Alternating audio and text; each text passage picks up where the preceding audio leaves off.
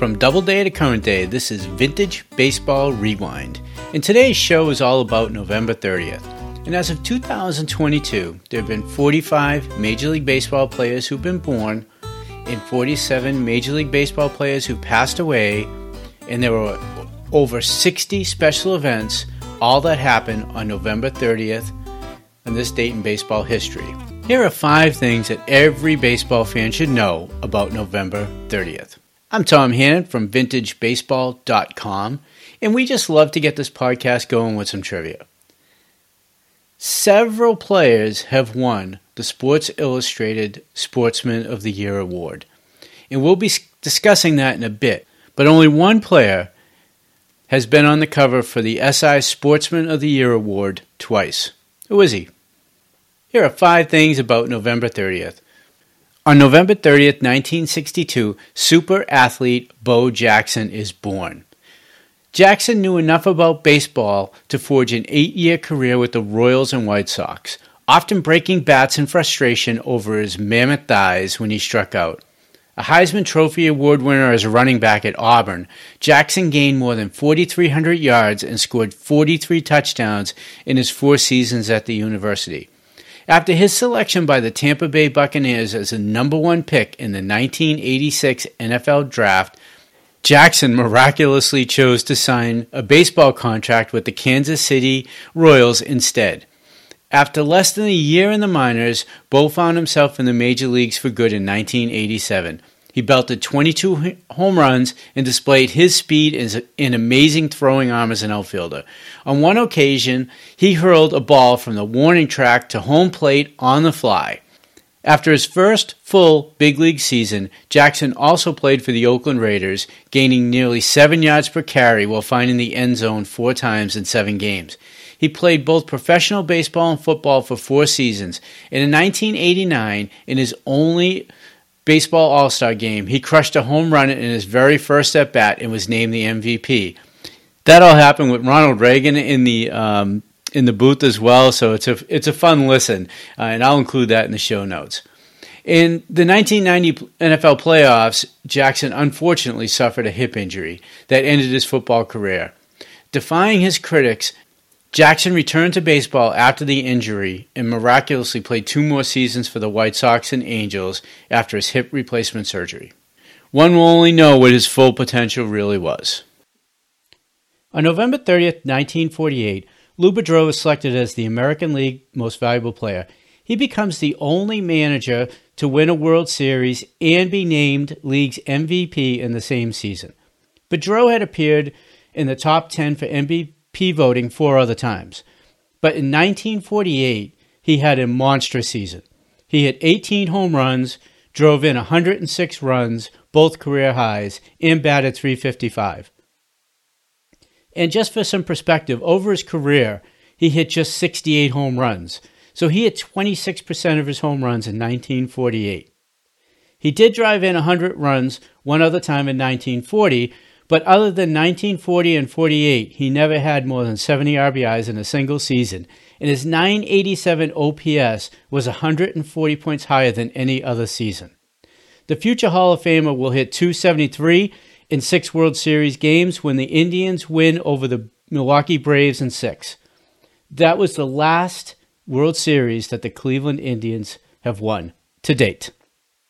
Cleveland Indian owner Bill Veeck said, Sometimes the best trades are the ones you never make. You see, he had almost been dealt to the St. Louis Browns early in the year, but the fans, the tribe fans, went crazy, which prompted uh, to rethink his transaction. Now he's going to remain in Cleveland through the 1950 season before finishing up his Hall of Fame career in Boston. Billy Williams wins the National League Rookie of the Year on November 30th, 1961. Williams had hit 278 with 25 home runs and 86 RBIs. He's named on 10 of the 16 ballots cast by the writers. Uh, the runner up was Joe Torre, who received five votes. Torre and Williams will later become teammates in the Hall of Fame. Now, this time of year, it's uh, November. There's a lot of uh, hot stove baseball going on, contracts being signed, both good and bad. But I'm going to give you one of the best contract signings in the history of baseball. November 30th, 1998, Randy Johnson signs a four year deal with Arizona for roughly $50 million. The deal is going to be an absolute bargain for the Diamondbacks as he goes 81 and 27 with the 248 ERA and 139 starts. He's going to fire 11 shutouts, strike out over 1,400 batters, and here's the most amazing thing he's going to win the Cy Young in all four seasons. He also won the Triple Crown in 2002 and, of course, pitched Arizona to its first and only to date World Series title in 2001.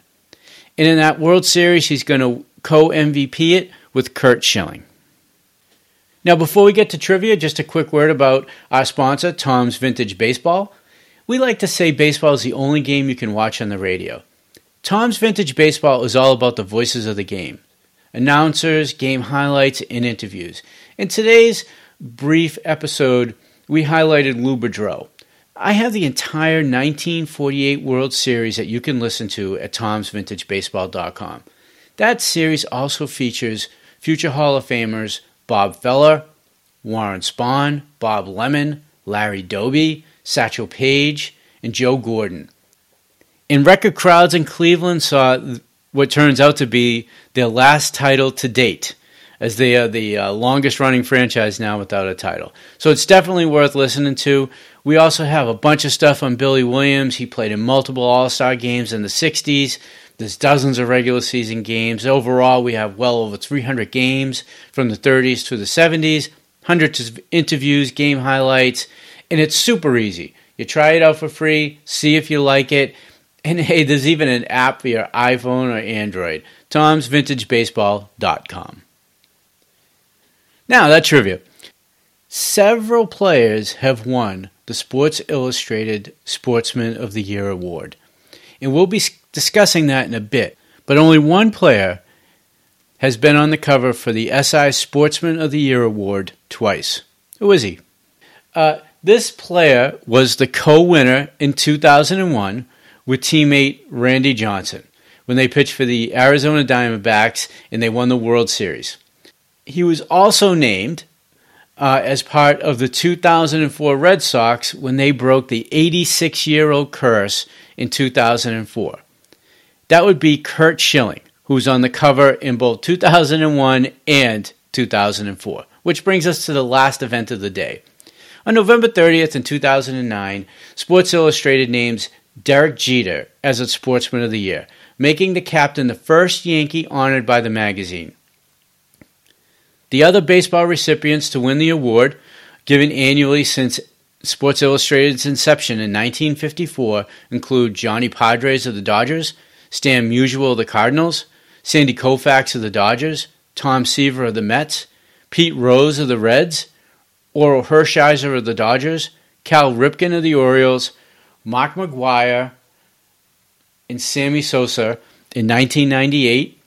And of course, I already mentioned this Randy Johnson and Curt Schilling from 2001, and the entire Red Sox team in 2004. That's all we have for today, and just as a reminder, the best place to find me is at tomsvintagebaseball.com. Hop on over, join for free, and then hit me up with the chat. I'd love to hear your baseball stories. We appreciate you joining us today for the session for the Vintage Baseball Rewind, and be sure to rate, review, and subscribe to the show, and visit tomsvintagebaseball.com for more resources as well as access to previous episodes about baseball history. Until next time, we'll see you at the ballpark.